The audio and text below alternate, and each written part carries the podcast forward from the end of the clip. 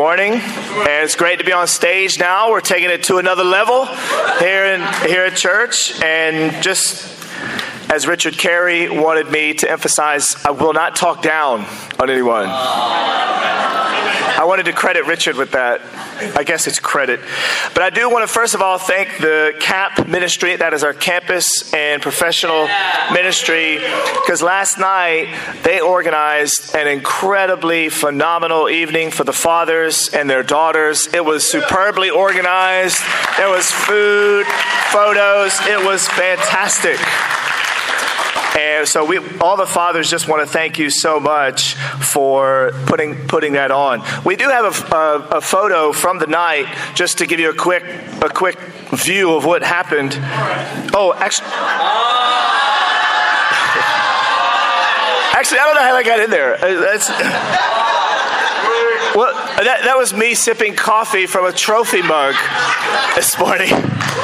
You may you may think, oh, clearly this thing is rigged, but but listen, my daughters and I we rehearsed all week for the dance. We exercised, we were ready, we had a routine, so we, we had a lot of fun though. But um, but I do really want to say it was a great time for the fathers to really set a, a great tone for their daughters. You, you don't understand the impact that a father has in a daughter's life, and I just really want to applaud all the fathers that came with their daughters. They they really set a great tone for our daughters. And thanks again to the CAP. Again, that was awesome. Very, very, very awesome. We do have a brother visiting from Denmark. I believe that's you, my man. Joachim. There he is. Welcome. Good to have you here. And I believe online watching us from somewhere on the somewhere in New Zealand is a, a, new sister. She was baptized in the U.S. as a university student. She moved back to New Zealand with plans to eventually move to Auckland, and her name is Hannah. And uh, so just say hey to Hannah on online. Awesome. And if you have a Bible, turn over to Acts chapter 5, and we'll continue our study of the book of Acts this morning, which is an awesome book, really, really highlighting the early church and how we are called to imitate the early church it's idealistic almost in, in the way that it's presented, but it, it's, it's really a call for the Spirit to really empower us and activate us to return to this and always try, try, to, try to reach what the early church looked like in our life and in our actions. So we're going to pray together, and then we're going to read Acts chapter 5 and talk about three things this morning from the book of Acts. Let's pray together. Father, we are grateful to serve you and worship you and have great fellowship in your family, and, and, we're grateful to take the communion together as well. And we pray your Spirit really, it, it does what it always does. We really pray that it, it highlights and illuminates our minds to understand you better, the Scriptures better, one another better, so that we can represent Christ all the more. And we pray this in your Son Jesus' name. Amen. Amen. So in Acts chapter 5, we've, we've just had uh, the apostles be on trial a little bit, at least Peter and John, and, and now they're going to continue doing what they're doing, and it, it's it's it's kind of a, a, fear in, in verses 12 through 16 of the church because if you remember, Ananias and Sapphira have just died. And so a fear is kind of spreading, and the church is well respected, but at the same time, there's people that still continue to join the church. And in this context, we'll start reading in verse 17 of Acts chapter 5. And the Bible says, love your neighbors too, right? We all love our neighbors, don't we? Yeah, we just got some new neighbors uh, right down the street, and I mean, we, we just wanted to serve them and help them because that's what the Bible calls us to do. So we help, you know, move in a little bit. And uh, Nick and Agnes moved in five houses down from us. So we love our neighbors. Nick knocked on our door this morning. It was awesome. Good to see you. Uh, in Acts chapter 5, verse 17, then the high priest and all the associates who were members of the party of the Sadducees were filled with jealousy. They're filled with jealousy or zeal. The actual word is zeal because the apostles are gaining more reputation than them. And in verse 18, they arrested the apostles and put them in the public jail. But during the night, an angel of the Lord opened the doors of the jail and brought them out. Go stand in the temple courts, he said, and tell the people all about this new life. At daybreak, they entered the temple courts as they had been told and began to teach the people. This is all the apostles now. This isn't just Peter and John. When the high priest and his associates arrived, they called together the Sanhedrin, the full assembly of the elders of Israel, and sent to the jail for the apostles. But on arriving at the jail, the officers did not find them there. So they went back and reported, We found the jail securely locked, with the guards standing at the doors. But when we opened them, we found no one inside. And again, this is a public jail where this took place in verse 24. And hearing this report, the captain of the temple guard and the chief priests were at a loss, wondering what this might lead to. These guys have disappeared into thin air. Until verse 25, someone came and said, Look, the men you put in jail are standing outside in the temple, teaching the people. At that, the captain went with his officers and brought the apostles. They did not use force because they feared the people would stone them. So the setting is there, the apostles are all out preaching and teaching as they have been. The captain of the guard probably goes out and says, Hey, guy, let's, let, let me persuade you to come on back. You've kind of escaped jail. We need to go and sort all of this out. Verse 27 the apostles were brought in and made to appear before the Sanhedrin to be questioned by the high priest. And the question starts not really a question, but more an accusation of verse 28. We gave you strict orders not to teach in this name, he said. Yet you have filled Jerusalem with your teaching and are determined to make us guilty of this man's blood. Peter and the other apostles replied, We must obey God rather than human beings. The God of our ancestors raised Jesus from the dead, whom you killed by hanging him on a cross right after they had just said, Stop trying to make us guilty for the death of Jesus. He goes at it once again and says, But you are responsible for the death of Jesus. But there's good news, verse 31. God exalted him to his own right hand as Prince and Savior that he might bring Israel to repentance, forgive their sins. We're witnesses of these things. Well, we saw this with our own eyes. We're not making this up. And so is the Holy Spirit, whom God has given to those who obey him. When they heard this, they were excited and said, Man, tell us more about Jesus. But instead, they were furious and wanted to put them to death. Verse 34 But a Pharisee named Gamaliel, a teacher of the, of the law, who Christians know as being the instructor of Paul, the Apostle Paul, who was honored by all the people, stood up in the Sanhedrin and ordered that the men be put outside for a little while. Then he addressed the Sanhedrin Men of Israel, consider carefully what you intend to do to these men. Some time ago, Theudas appeared, claiming to be somebody, and about 400 men rallied to him. He was killed, and all his followers were dispersed, and it all came to nothing. After him, Judas the Galilean appeared in the days of the census and led a band of people in revolt. He too was killed, and all his followers were scattered.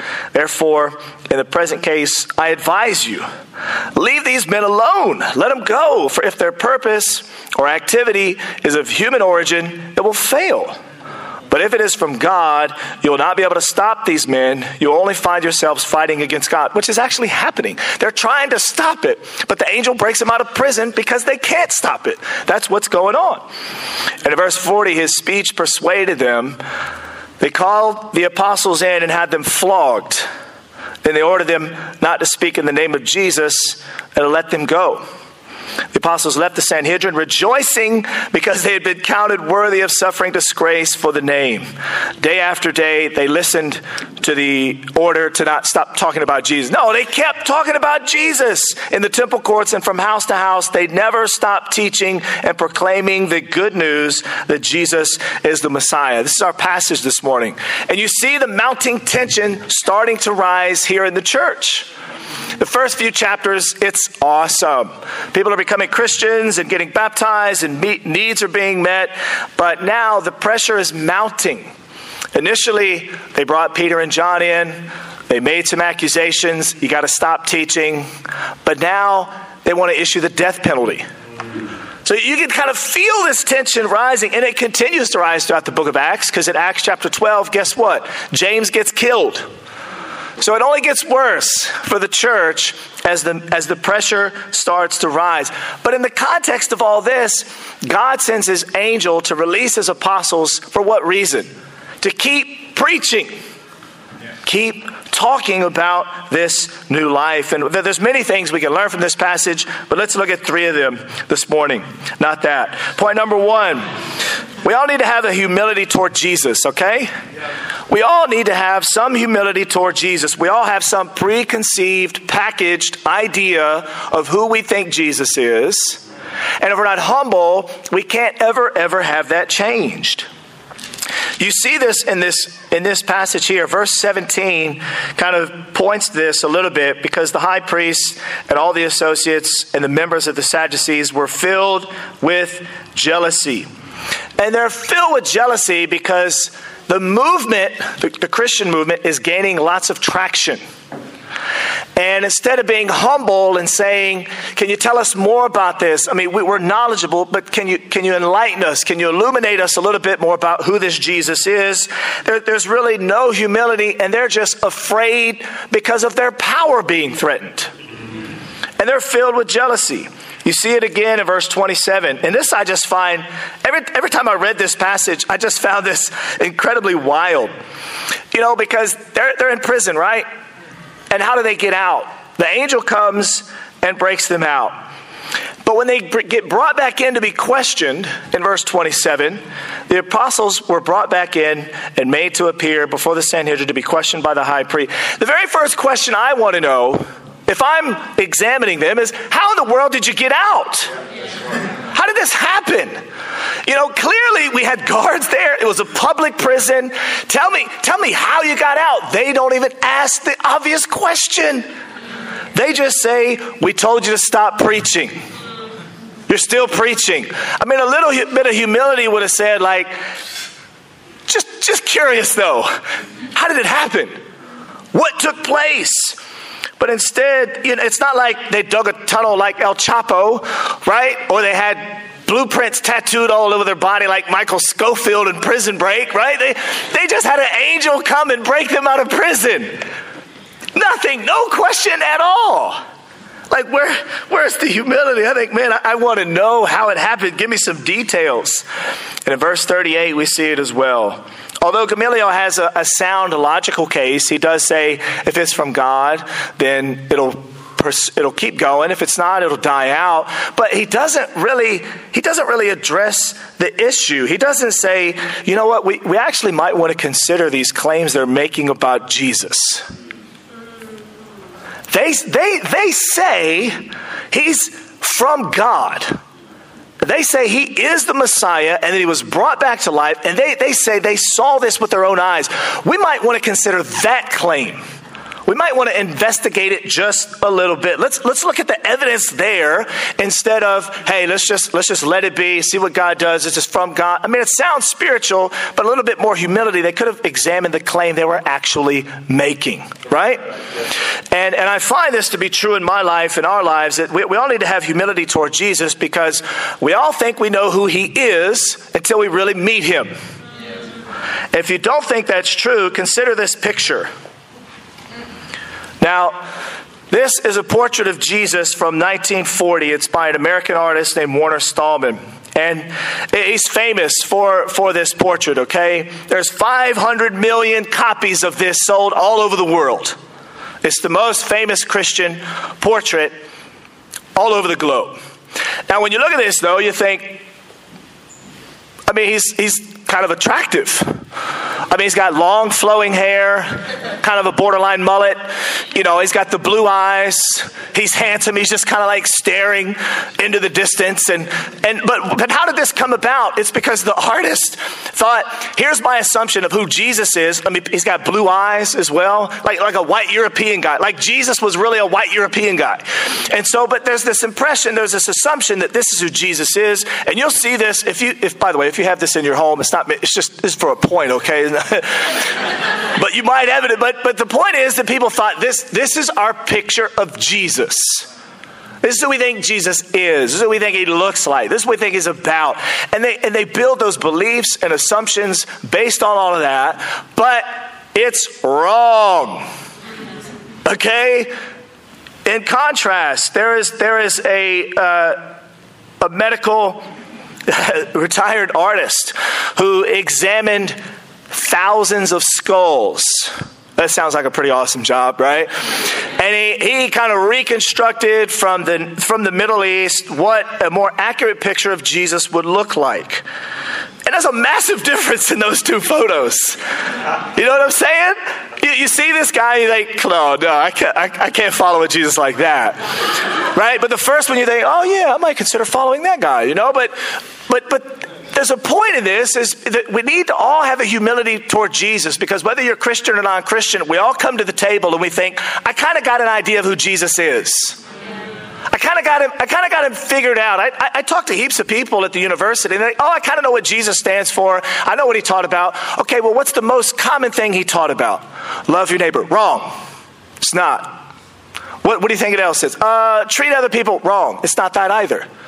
If you were to hear Jesus on any given day, he's talking about the kingdom of God. It, it's, it's, it's way, the, the, it's the big topic he's always talking about, but people think, oh, I, I got to figure it out, even you and me. We think, oh, I, I kind of got this Jesus thing down after five years as a Christian, 10 years, 15. But we always need humility toward Jesus. All right, we may think he know what he, we may think we know what he looks like, but the reality is it's a whole different picture. And it'll change throughout your Christian life. You may understand Jesus in one way, but as you gain a bit more wisdom and insight, you understand he is way more than you ever imagined. Right. And we always need to have this humility about who Jesus is.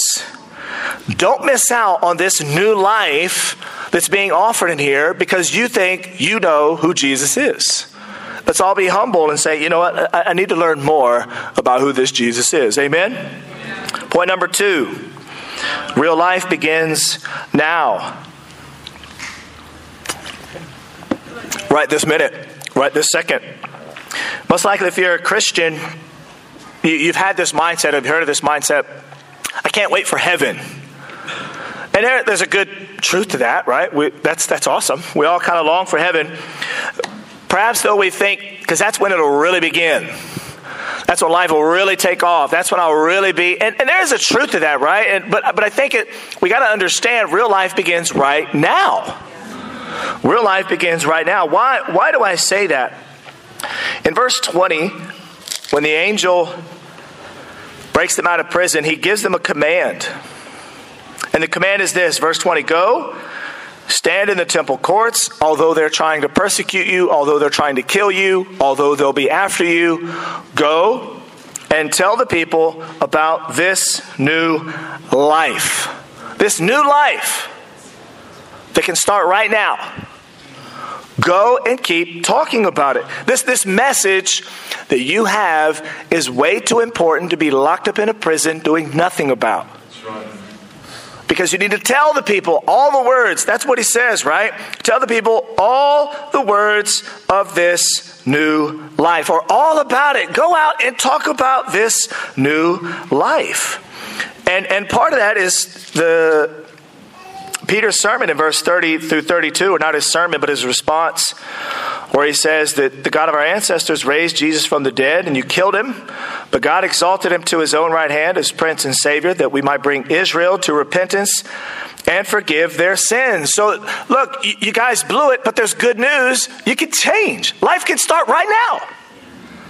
That's what he's offering the crowd that he is speaking to.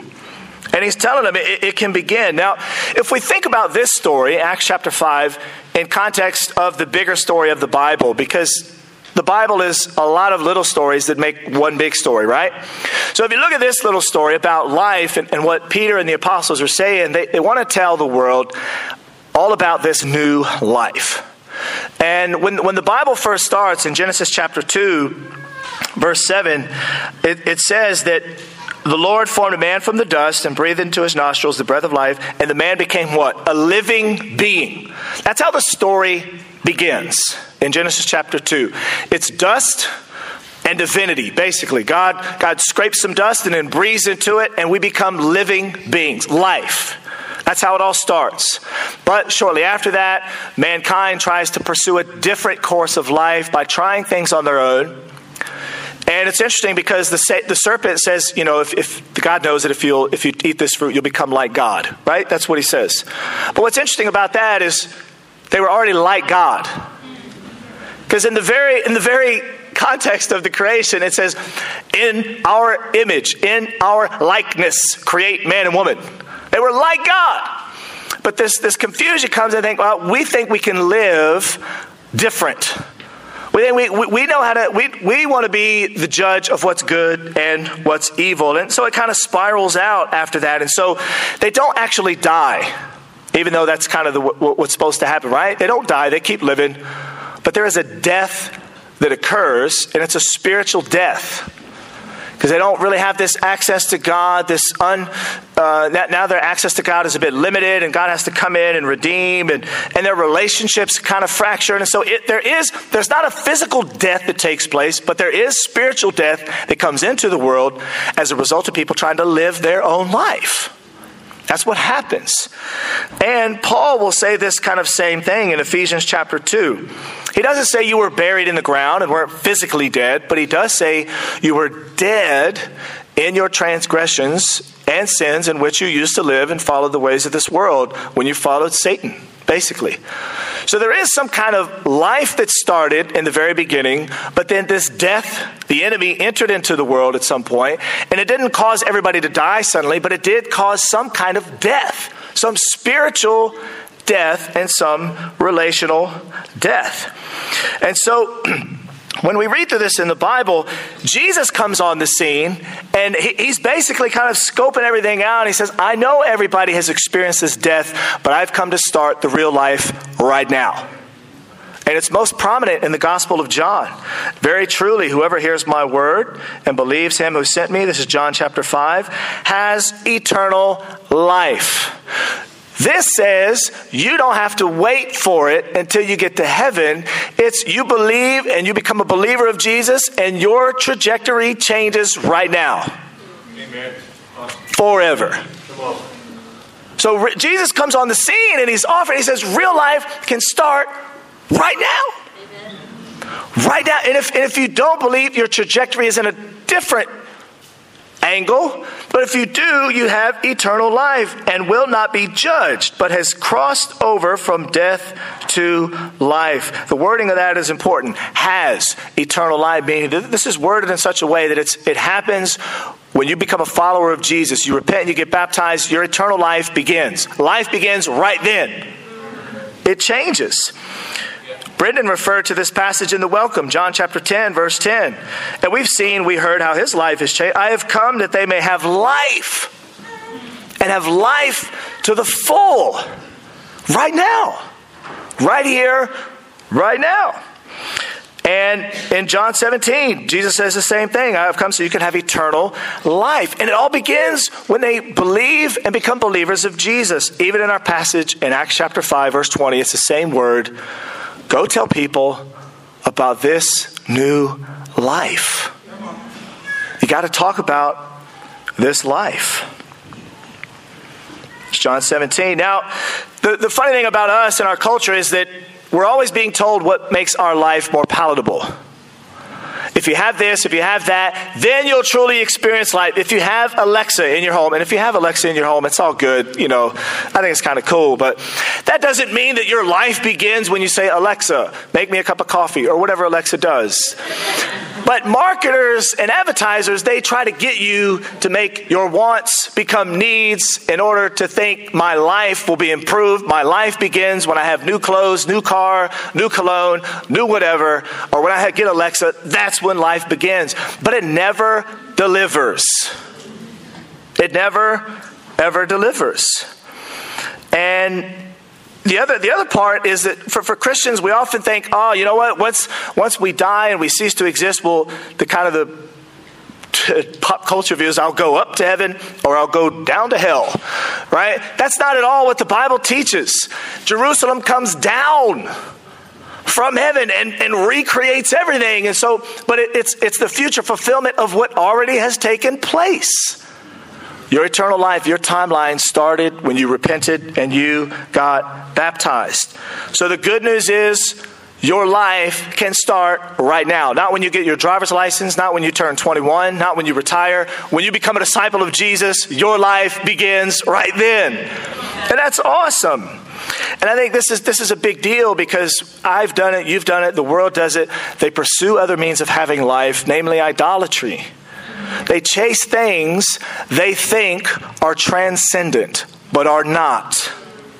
And what happens is they chase they chase something like sex, and they think that's the transcendent thing. And then when they when they indulge in it, it fails to deliver, and they do it again.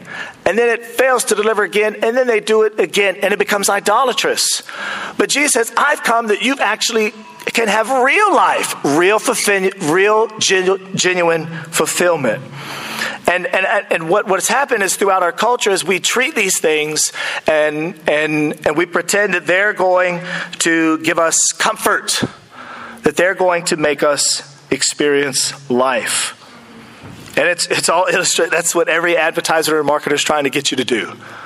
You'll really experience life this way. But Jesus says, no, when you become my follower, you can have eternal life and it can start today. Third and lastly,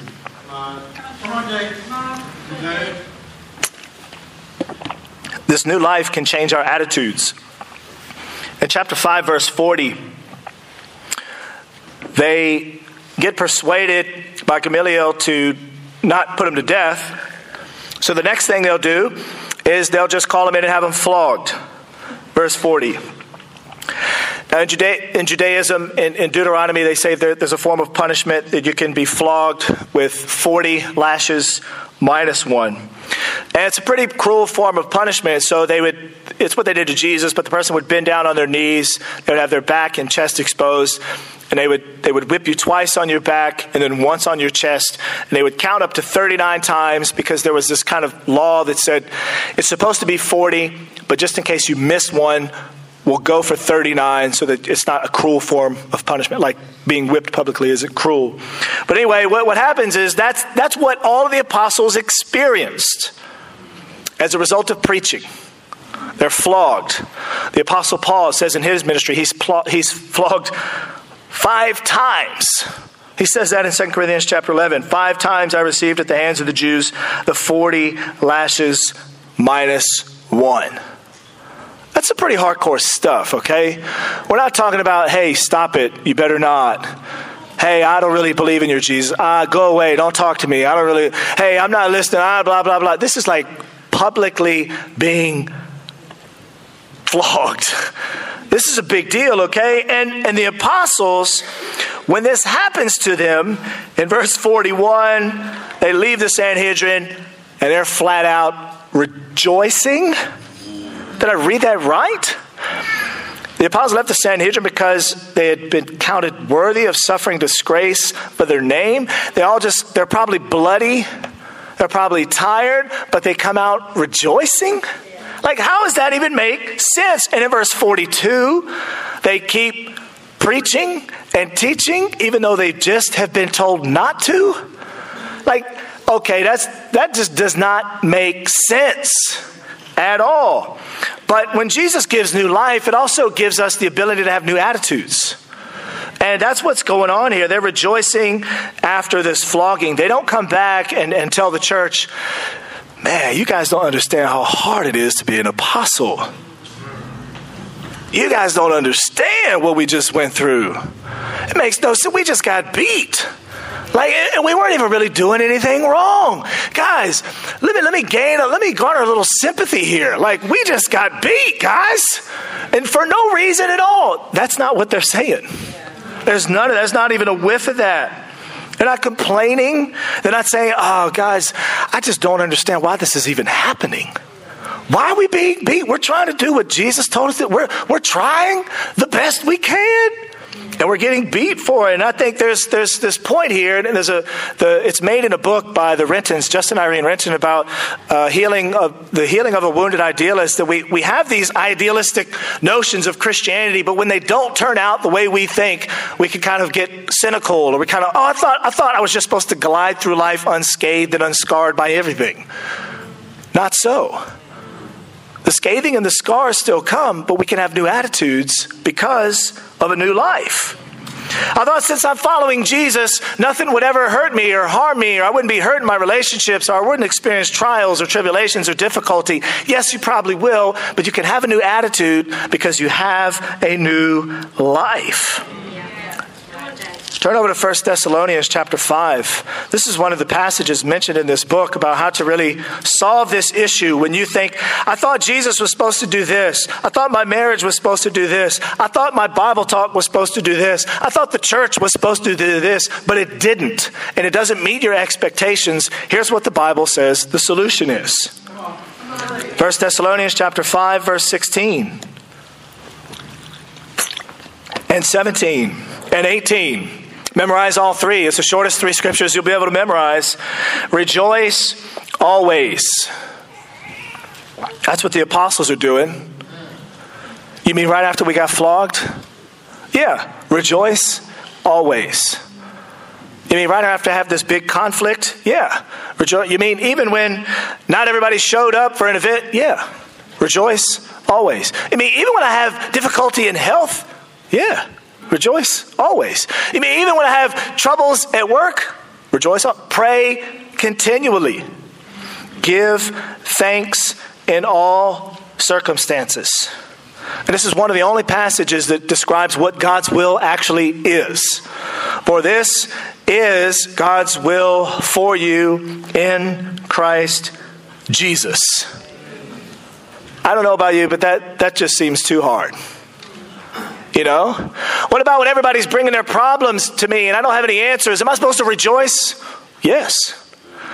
What about when I have problems of my own and I can't figure them out? Am I supposed to rejoice? Am I supposed to pray continually? Am I supposed to give thanks? Yes. That may sound like pie in the sky, but th- that's what happens when you have a new life. You understand this, this is all part, this is all just a tiny part of it. My real life has begun, my future life is in heaven, and I can rejoice and be grateful always. I can give thanks in all circumstances. That's wildly challenging. And I, and I would call you and encourage you all to try to practice that very verse this week. I mean, if you take nothing away today, oh man, let me, let me rejoice always. When your kids are giving you fits, when you're trying to get to church and you can't get them in the car, man, I rejoice this moment I'm being refined in my character. You know what I mean? Like, always, really, always. That's how you don't become cynical or critical. Is you hey, man, everything, God's sovereign, He's got everything control. I'm going to rejoice, I'm going to pray, and I'm going to give thanks. As we conclude this morning, this passage has a lot to teach us, but, but it is about this new life. It's God thought this new life was too important to be kept locked up. And yes, it's about persecution and all this kind of stuff, but God says, I need an angel to break them out of prison so they can keep talking. Because there's new life to start right now. We all need this humility toward Jesus to experience it, though. And let us maintain a humility to Jesus to come to Him and become a believer. But throughout our Christian life, we all need, we all need to be humble toward Jesus. And we all need to know that real life begins right now. When you become a disciple, it has begun. And last, we can all have new attitudes because of this new Christian life, and we can be like the early church, day to day proclaiming the good news about this new life. Amen.